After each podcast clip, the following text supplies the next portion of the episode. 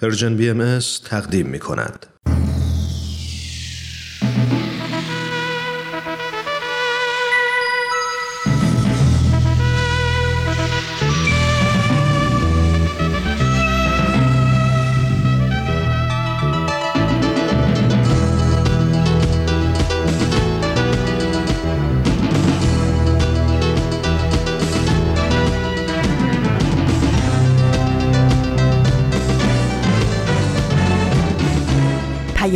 دوست.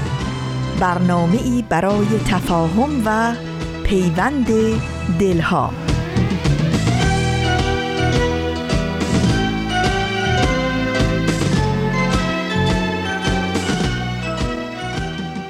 دوستان بسیار عزیز سلام.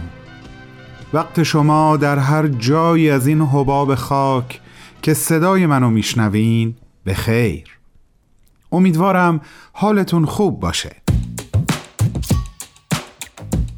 بهمن یزدانی هستم و با یک سپاسگزاری قلبی از این که در این لحظه شنونده برنامه های امروز رسانه Persian BMS از رادیو پیام دوست هستین. سفره امروز رو پیش پای شما پهن می کنم و از اینکه میزبان شما عزیزانم هستم حقیقتا مسرورم. دوباره سلام. به امروز ما خیلی خوش اومدید شنبه سیومین روز از اردیبهشت سال 1402 خورشیدی هست و بیستمین روز از ماه می 2023 میلادی. این شنبه هم با فرازی دیگه از کلمات مکنونه اثر حضرت بهاءالله مؤسس آین بهایی و همچنین قسمتهایی دیگه از سخنرانی و معماران صلح با شما هستم. امیدوارم از شنیدنشون لذت ببرین و به حال دلهاتون خوب باشه. از اندک فرصتی که قبل از تقدیم برنامه اول دارم برای یادآوری شماره تلفن هامون استفاده می کنم شماره مستقیم ما هست 001 703 671 828 88 و شماره واتساپمون 001 847 425 79 98 بسیار هم عالی. حالا همگی به اتفاق بریم. اولین چراغ برنامه های امروز را روشن کنیم.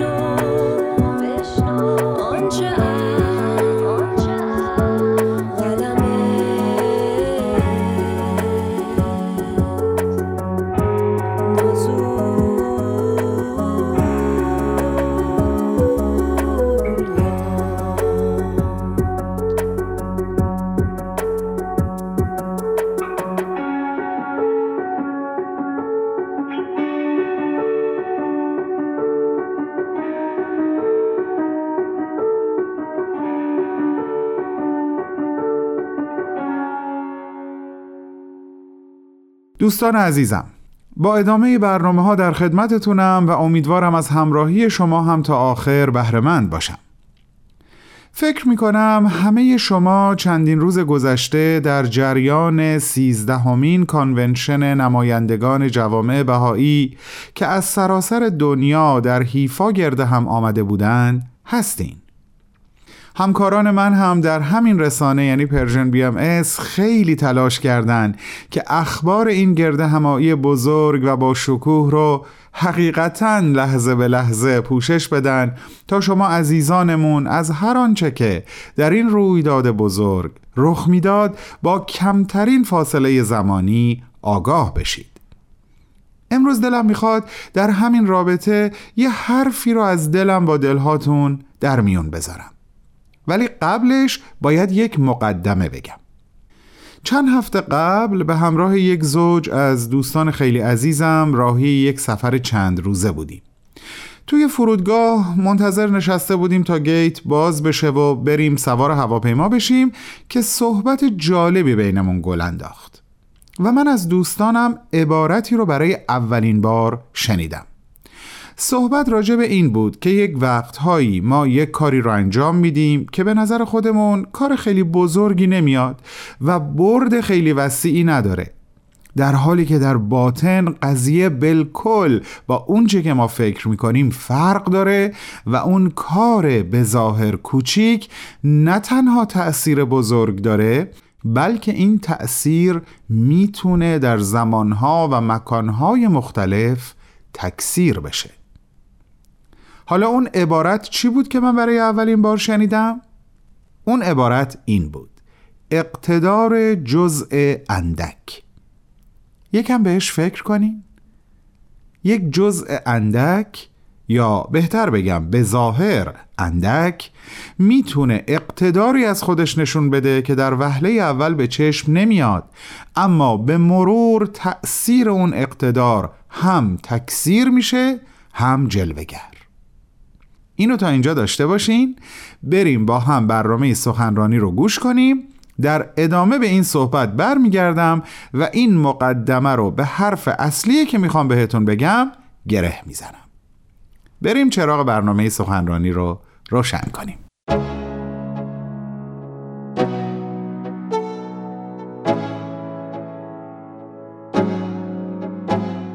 دوستان و علاقمندان به برنامه سخنرانی امروز با دومین بخش از گزیده سخنرانی آقای دکتر نادر سعیدی با شما هستم.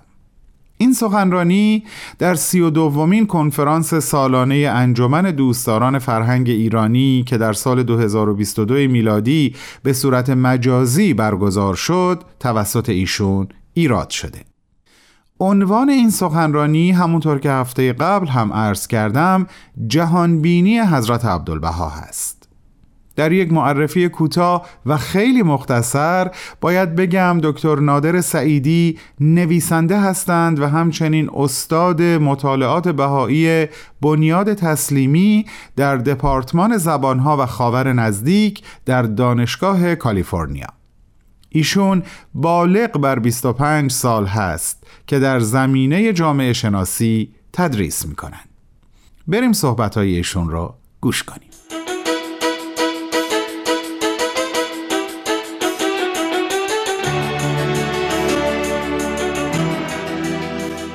شکل سوم البته مارکسیسم هست. اون هم با نفی خدا و ارزش های روحانی و تقلیل انسان به هیته ماده یا در اندیشه مارکس ماده یعنی اقتصاد اون هم به شکل دیگری به نتایج مشابه می‌رسه. یعنی انسان به حد جنگل انحطاط پیدا می‌کنه. منتها تفاوت مارکسیسم با اندیش های دیگه این است که حسن نیت داره و می‌خواد عدالت به وجود بیاره در جامعه. می‌خواد ارزش ها رو حکم فرما کنه در جامعه. منتها به خاطر اینکه این ارزش های روحانی را نفی کرده در نتیجه به یک تناقضات درونی منجر میشه. مثلا از نظر مارکسیست وقتی که مالکیت خصوصی از میان بره و همه در نتایج مساوی بشن در این صورت دیگه هیچ کس نزاعی با هیچ کس نخواهد داشت. همه آزاد خواهند بود و اتفاق بعدی نمیفته و برای همین معتقده که نیازی به دولت نیست و دولت خود به خود از میان میره. اما خب هر تجربه که در ارتباط با کمونیسم شده تو الان ما دیدیم که عکسش شد. یعنی به جای اینکه دولت ها از میان برن دولت سرکوبتر شد دولت بیشتر شد دولت قدرتش بیشتر شد دولت دخالتش در جزئیات زندگی مردم ها بیشتر شد و بنابراین نفی مطلق آزادی ها هر نوع آزادی در نتیجه تقلیل انسان ها به حد یه شیعی که باید کنترل بشن و انسان ها به حد جنگل تنزل پیدا کنن این در عمل محصول یک اینطور تجربه های تاریخی بوده است. حالا در ارتباط با غرب می‌بینیم که بنابراین مستقیما نفی خدا و نفی ارزش های روحانی باعث انحطاط انسان به هیته جنگل میشه. در شرق در ظاهر اندیشه چیره که اندیشه سنت پرستی باشه این اندیشه البته در ظاهر همش صحبت خدا می‌کنه و خداپرستی می‌کنه و نف می‌کنه غرب و ماده پرستی اون را. اما از نظر حضرت عبدالبهاد اندیشه حاکمه بر این سنت پرستی مذهبی اون هم شکل دیگری از نفی خدا و نفی ارزش های روحانی است. اون هم شکل دیگری است از انحطاط انسان به حد جنگل. بدین معنی که اینجا دیگر به اسم خدا انواع اقسام نفرت ها تبعیض ها خشونت ها توجیه میشه و بنابراین خداوند تبدیل میشه به ابزاری برای توجیه انواع اقسام ظلم ها ستم ها از زن ستیزی بگیرید تا نابردباری مذهبی بگیرید تا توجیه بردگی و بردهداری باشه یا استبدادهای گوناگون. اینها همه توجیه میشن به اسم خدا. و خب از نظر حضرت عبدالبها بنابراین هم در شرق و هم در غرب اتفاقی که داره میفته اینه که آدمیان دارن خدا و ارزش روحانی رو کنار می‌ذارن. حالا در شرق به اسم خدا نفی خدا انجام میشه. در غرب مستقیما به حالت خیلی سریحتر اما حقیقتشون یکی هست نه اینکه در تضاد با هم دیگه باشن. و البته در ارتباط با مسئله شرق و غرب ما می‌بینیم که چقدر هر دو مشابه میشن. یعنی در غرب ما یک شکل اورینتالیزم داریم یعنی این ایده حاکم میشه در غرب که شرق مظهری است از خرافات و جهالت غرب میشه مظهری از خرد و تکامل. و در نتیجه شرق ستیزی حاکم میشه در غرب و این عاملی میشه برای توجیه تسلط غرب بر شرق. اما در مثلا ایران هم می‌بینیم که عکس این اتفاق میفته یعنی اندیشه سنت پرستی مذهبی تعریف می‌کنه غرب را صرفا به عنوان کفر و پلیدی و بالعکس تعریف می‌کنه ایران را. ایران را تقلیل میده به اسلام و اسلام را تقلیل میده به اندیشه های فقهی و آخوندی. و در نتیجه شرق ایران میشه مظهر همه خوبی ها غرب میشه مظهر همه پریدی ها و بنابراین نفی غرب و بازگشت به سنت پرستی این میشه راه حل مشکلات. می‌بینیم که هر دو چه در شرق چه در غرب این مطلق درایی که یا غرب میشه همه چیزش پلید یا شرق همه چیزش پلید میشه این هم باز مشترکه. شکلش فرق می‌کنه ولی منطق یک منطق یکسانی است. حالا ما می‌تونیم جهانبینی حضرت عبدالبها را به طور دقیقتر مورد بررسی قرار بدیم.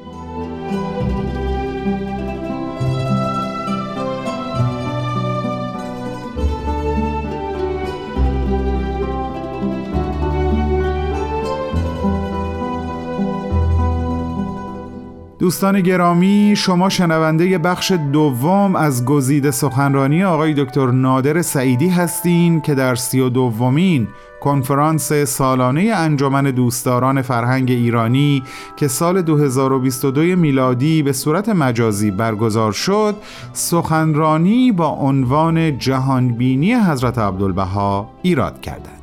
بعد از چند لحظه کوتاه صحبت‌های آقای دکتر رو پی می‌گیریم. با من باشید.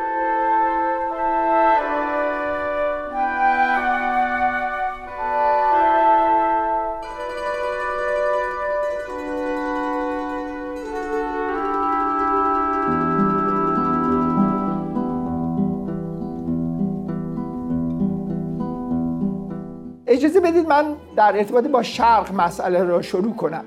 در ایران ما شاهد این هستیم که اصولا اندیشه سنت پرستی تضادی قائل میشه ستیزی قائل میشه میان خدا و ارزش روحانی و دنیای مادی. دنیای مادی منفی هست خدا و ارزش روحانی مثبت هستند. در این ستیز بین این دوتا ما شاهد بود دوم مسئله میشیم. یعنی اینکه در این اندیشه سنت پرستی مذهبی صحبت این میشه که رابطه میان خدا و دنیای مادی باید تکرار بشه در رابطه میان گروه های مختلف اجتماعی.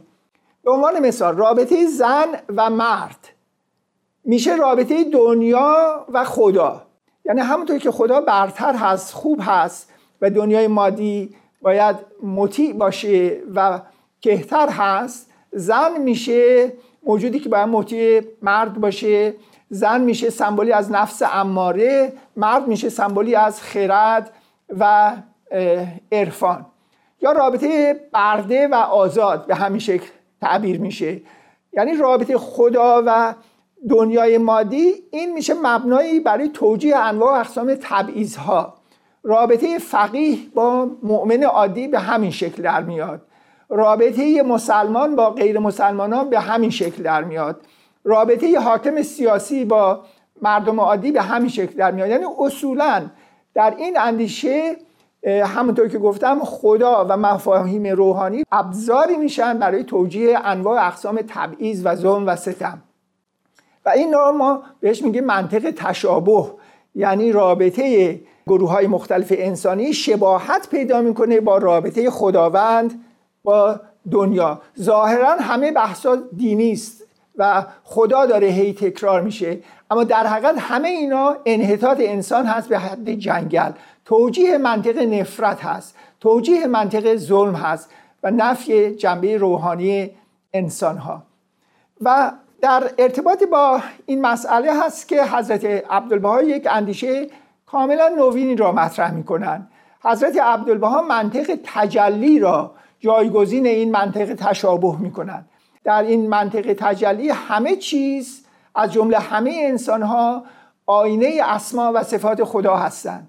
و بنابراین همه آدم ها چه زن باشن چه مرد باشن چه مؤمن باشن چه غیر مؤمن باشن. اینا همه صورت و مثال خدا هستند. همه آینه اسما و صفات خدا هستند. بنابراین همه انسان ها مقدسن همه انسان ها برابرن همه انسان ها عزیزن همه انسان ها گرامی هستند. و بنابراین مسئله جوهر روحانی انسان به جای اینکه وسیله بشه برای توجیه انواع اقسام ظلم و ستم و تبعیض وسیله میشه برای اثبات تقدس همه انسان ها و در نتیجه لزوم اینکه آدم ها فراتر برن از فرهنگ نفرت از فرهنگ جنگ و دشمنی و وارد فضای باز روحانی بشن که در اون یک فرهنگی که آدمیان به عنوان انسان دیده میشن ملحوظ میشن و در نتیجه مقدس و برابر و عزیز هستن روابط اجتماعی را بخواد توجیه کنه. اما این بررسی حضرت عبدالبها در ارتباط با مسئله جهانبینی حاکم بر شرق مستلزم این هست که مفهوم دین بازسازی بشه. و این مطلبی است که خیلی عمده است در آثار حضرت عبدالبها. به طور کلی در گذشته به طور سنتی دین به عنوان یک اراده خدا که تحمیل میشه بر انسانها دیده می‌شده. و به همین علت هست که فرض این بوده که دین خدا این ابدی است. قوانینش تغییر ناپذیره چون ربطی به تاریخ و جامعه نداشته. یک اراده است که تحمیل میشه به انسان و جامعه. در اندیشه حضرت عبدالبها دین مکالمه است میان خداوند و انسان. و این به این معنی است که شکلی که دین به خودش می‌گیره تعیین میشه هم توسط حکمت الهی و هم توسط مرحله تکامل انسان ها نیازهای انسان ها و ساختهای اجتماعی اقتصادی سیاسی آدمیان در این روند تکاملشون. چون انسان پویاست چون انسان متحرکه بنابراین دین هم امری میشه تاریخی. دین هم شکلهای گوناگون پیدا می‌کنه. یعنی حکمت خدا که اون ابدی است و ازلی است به خاطر اینکه دین برای انسان هاست دین که برای خدا نیست که. اگه دین برای خدا بود تغییر ناپذیر بود. اما چون دین برای انسان هاست بنابراین شکلی که حکمت الهی حقیقت واحد ادیان خودش را در هر زمان جلوگر می‌کنه تعیین میشه توسط خصوصیت های انسان ها در این مراحل گوناگون تکامل تاریخی و فرهنگیشون و نیازهاشون در هر مرحله به خصوص. به همین علت می‌بینیم که در این اندیشه دین همونطور که گفتم چون میشه مکالمه میان انسان و خداوند دیانت پدیداری پویا و زنده میشه و شکلهای گوناگون می‌گیره و به همین علت که دیانت مبنایی میشه برای تکامل بشر. برعکس اگر دین بخواد امر ایستا باشه خودش میشه بزرگترین مشکل و دیوار و مانع برای تکامل انسان ها عامل دیگری که در این بازسازی خیلی واضح هست این است که چون دیانت میشه پدیداری که در اون خداوند و انسان با هم دارن در تقویم این دیانت نقش دارن در نتیجه انسان به عنوان صورت و مثال خدا حالا مطرح میشه. یعنی انسان هم تقدس داره و دیگه امکان این که انسان موجودی زلیل بخواد تلقی بشه و در انواع و اقسام تبعیض و ظلم و ستم بخواد توجیه بشه در مورد انسان ها این امکان از میان میره. یعنی انسان ها شریک میشن در تقویم دیانت در این مکالمه میان حق و انسان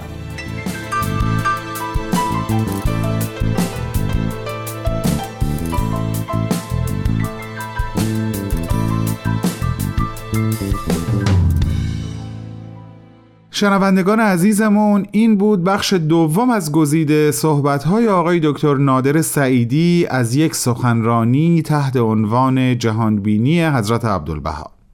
همونطور که عرض کردم ایشون این سخنرانی رو در چهارمین روز از کنفرانس سالانه انجمن دوستداران فرهنگ ایرانی که در سال 2022 به صورت مجازی و به مدت پنج روز تشکیل شد ایراد کردند. آقای دکتر نادر سعیدی نویسنده و استاد مطالعات بهایی بنیاد تسلیمی در دپارتمان زبانها و خاور نزدیک در دانشگاه کالیفرنیا هستند. همچنین بیشتر از 25 ساله که در رشته جامعه شناسی تدریس می کنند. شما عزیزان اگر مایل به شنیدن این سخنرانی به طور کامل هستین می‌تونین لینک اون رو در وبسایت ما یعنی www.persianbms.org پیدا کنید از همگی شما دعوت می کنم شنبه هفته بعد با ما همراه باشین برای شنیدن بخش سوم از سخنرانی آقای دکتر نادر سعیدی با بهترین آرزوها. که از تو گسست بیداری خون شکست. ای ظلمت خواب امین. از تو آه از تو دری باید دل سپرد. بی دلیل انگار. باید دل سپرد. تا بور از تکرار. حرفی تازه بود. در سکوت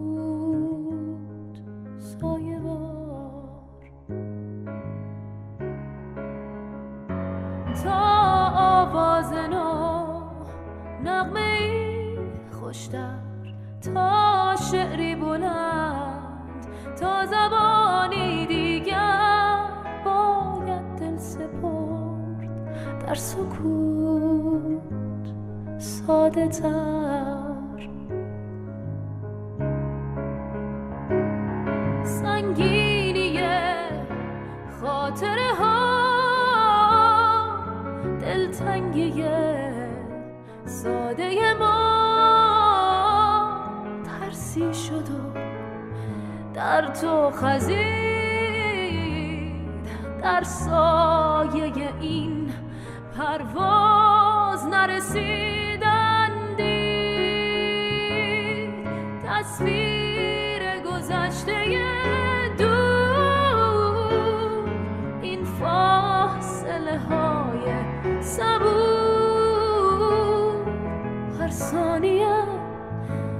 در تو گریست. افسوس من از فرداست که نبود و نیست. باید دل سپرد بی انگار. باید دل سپرد تا عبور از تکرار. حرفی تازه بود در سکوت. سایه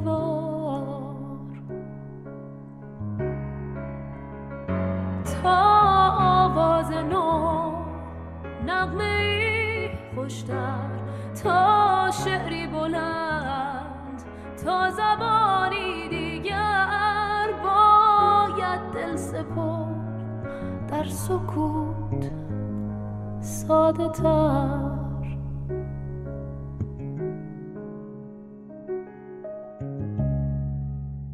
سلام دوباره به حضور همگی شما و امیدوارم که تا اینجای برنامه از آنچه که تقدیمتون شد لذت برده باشید.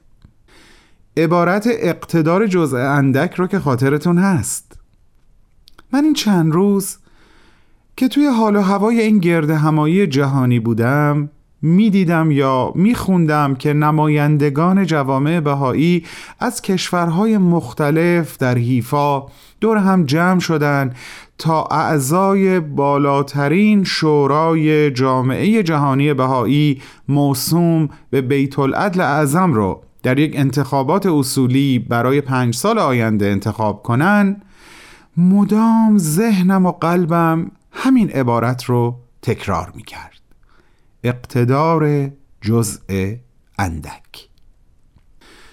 مگر نه اینکه این نمایندگان از کشورهای مختلف از چهار گوشه دنیا آمده بودند؟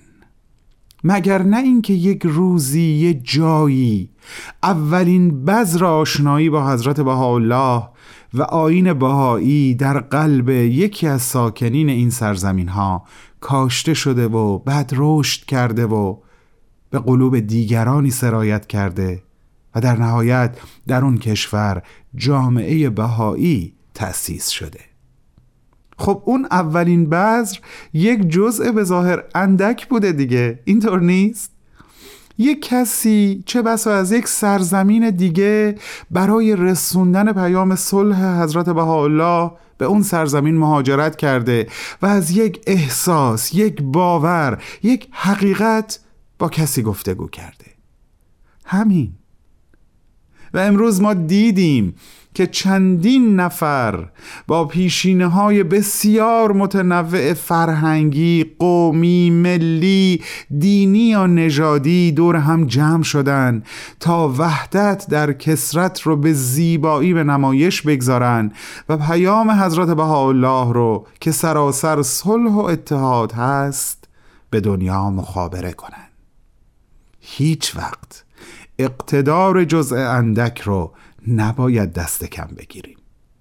همین امروز هم اگه داریم تلاش می‌کنیم تا در فرایند جامعه سازی که فراخان بیت العدل اعظم به همه اهل عالم اعم از بهایی و غیر بهایی هست شرکت کنیم.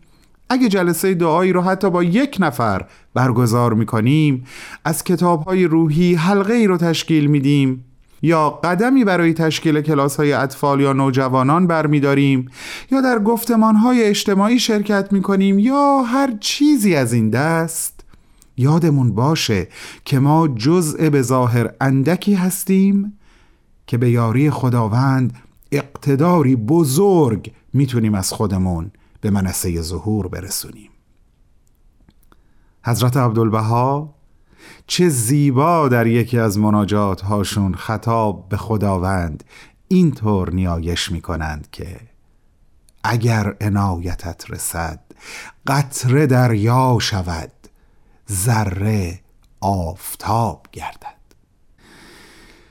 این بود احساسی که دوست داشتم امروز. از دلم با دلهاتون به اشتراک بذارم. دوستان عزیزم امیدوارم به قلبتون نشسته باشه. به زمان پخش برنامه معماران صلح خیلی نزدیک شدیم. یادآوری می کنم که به دلیل بازپخش بودن این برنامه ممکن مطلبی یا تاریخی توسط هومنجان عنوان بشه که با امروزی که داریم دوباره بهش گوش می‌کنیم همخانی نداشته باشه. حالا دیگه این شما و این یک قسمت دیگه از معماران صلح.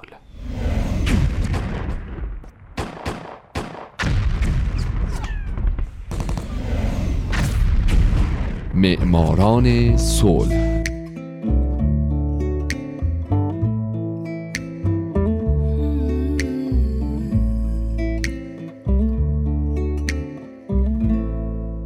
باعث افتخار ماست که شما شنونده رادیو پیام دوست هستید. لطفا به معماران صلح گوش بدید.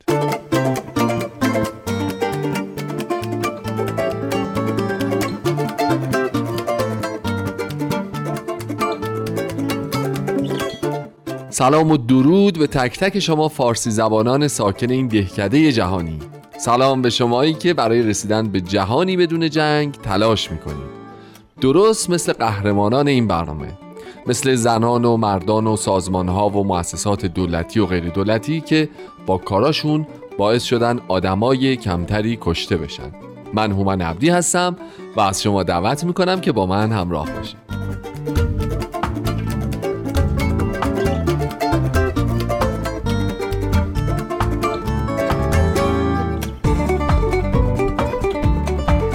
این هفته سال 1995 میلادی سر جوزف روتبلات.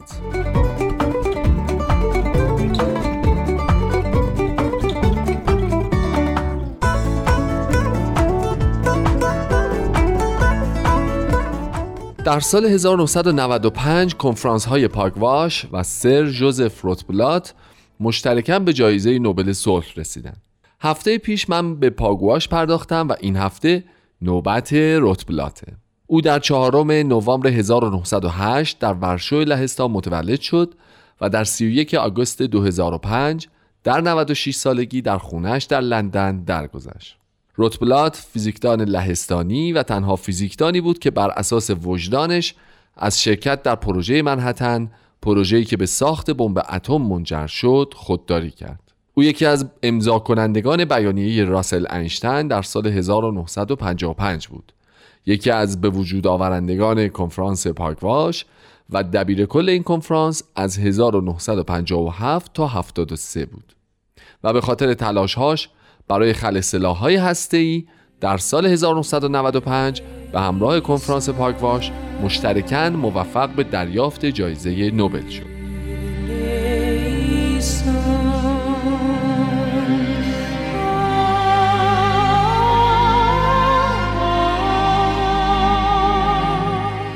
جوزف در یک خانواده یهودی متولد شد. پدرش زیگموند مالک یک کالسکه مسافرتی ملاک و پرورش دهنده اسب بود. بنابراین دوران کودکیش در رفاه کامل گذشت. اما بعد از جنگ جهانی اول شرایط تغییر کرد. مرزها بسته از پا توسط ارتش مصادره و در نتیجه پدر جوزف ورشکست شد و خانواده با فقر روبرو شدند. بعد از جنگ جوزف مجبور بود به عنوان یک برقکار در ورشو کار بکنه. اما آرزوش این بود که روزی یه فیزیکدان بشه. پس به دنبال آرزوش رفت و جالبه بدون اینکه تحصیلات رسمی داشته باشه موفق شد در دپارتمان فیزیک دانشگاه لهستان بورسیه بگیره. او مدرک لیسانسش رو از این دانشگاه دریافت کرد و در سال 1938 از دانشگاه ورشو موفق به دریافت دکترای فیزیک شد. در همین موقع ها هم بود که با دانشجوی رشته ادبیات به نام تولا گرین ازدواج کرد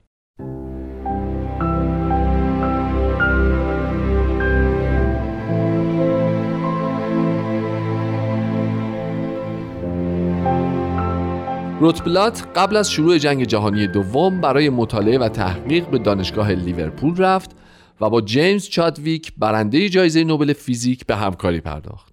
کمی بعد چادویک امکان استفاده از یک کمک هزینه تحصیلی رو برای روتبلات فراهم کرد. روتبلات به کشورش برگشت تا همسرش رو هم به انگلستان بیاره.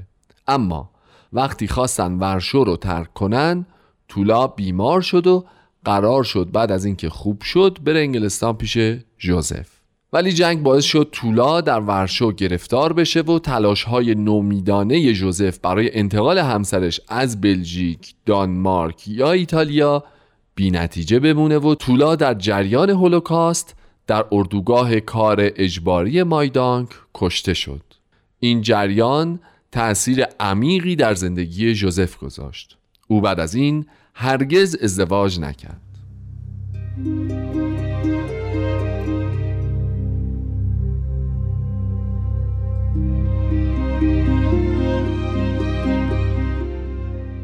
روتبلات وقتی هنوز در لهستان بود دریافت که تحقیقاتش می‌تونه برای ساخت یک بمب اتم استفاده بشه. او می‌خواست که این تحقیقات رو فراموش کنه اما وقتی حزب نازی آلمان شکل گرفت روتبلات تحقیقاتش رو از سر گرفت. چرا که فکر می‌کرد تنها راهی که میشه حزب نازی رو از استفاده از اتم باز داشت اینه که بریتانیا هم بمب اتمی داشته باشه. به همین دلیل بعد از شروع جنگ او و چادویک پروژه منحتن رو برای ساخت اولین بمب اتم راه اندازی کردند. اما جوزف همچنان در مورد استفاده علم برای توسعه چنین سلاح ویرانگری محتاط بود. بعد در پایان سال 1944 مشخص شد که آلمان از ساخت بمب منصرف شده روتبلات درخواست داد که از این پروژه کناری گیری کنه این باعث شد که براش پاپوش دوختن که او جاسوس شورویه اما روتبلات تونست اطلاعات ساختگی پرونده رو برملا بکنه و از پروژه منحتن بکشه کنار. او تا سال 1964 اجازه برگشتن به آمریکا رو نداشت.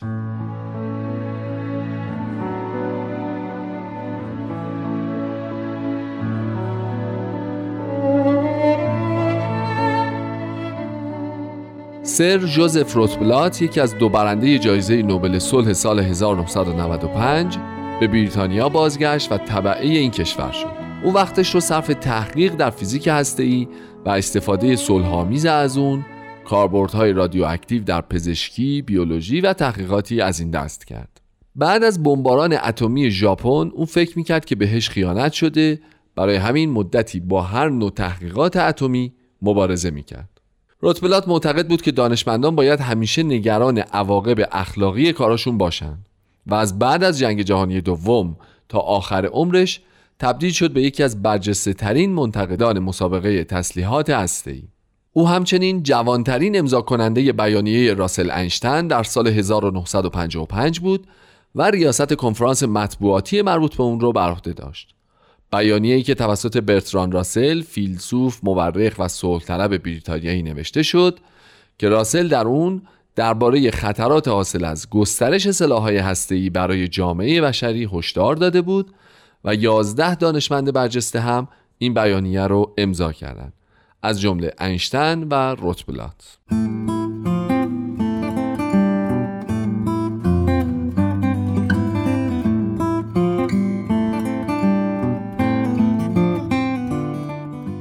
هفته پیش هم گفتم که این بیانیه منجر شد به به وجود اومدن کنفرانس پاکواش کنفرانسی که هدفش از بین بردن سلاحهای کشتار جمعی و رسیدن به صلح بر پایه گفتگوهای بین المللی روتبلات یکی از بانیان اصلی پاکواشه او علا رقم وجود جنگ سرد تلاش کرد که بین دانشمندان شرقی و غربی ارتباط برقرار کنه.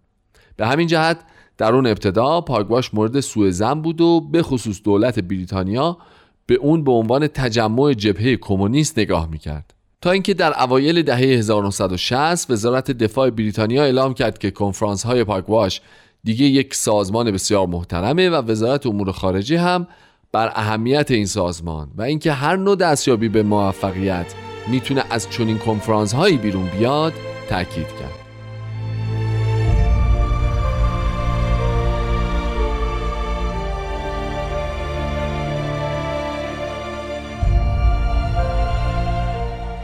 فعالیت روتبلاد در کنفرانس پاگواش بسیار گسترده بود.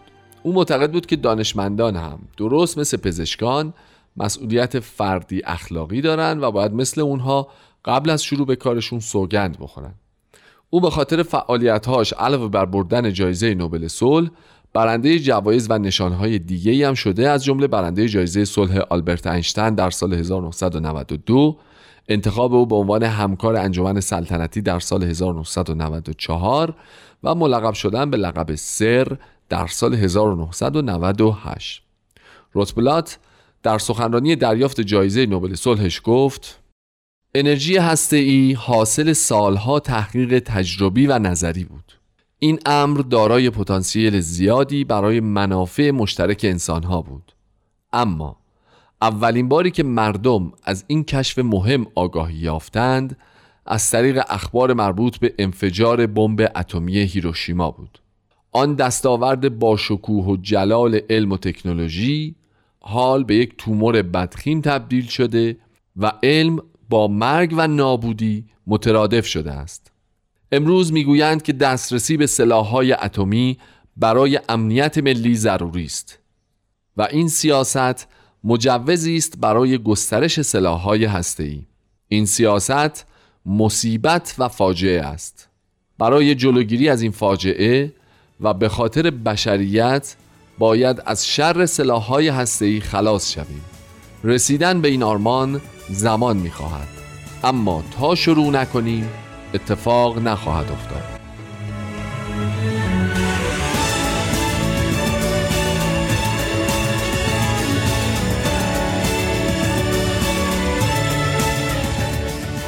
دوستان عزیز مرسی که به برنامه من باز هم گوش دادین. مطمئنم که شما همچنان یکی از شنوندگان پروپاگورس معماران صلح در هفته های آینده هم خواهید بود. من هومن عبدی امیدوارم شمایی که امروز یکی از شنوندگان برنامه بودید در آینده یکی از برندگان نوبل صلح باشید. شاد باشید و خدا نگهدار.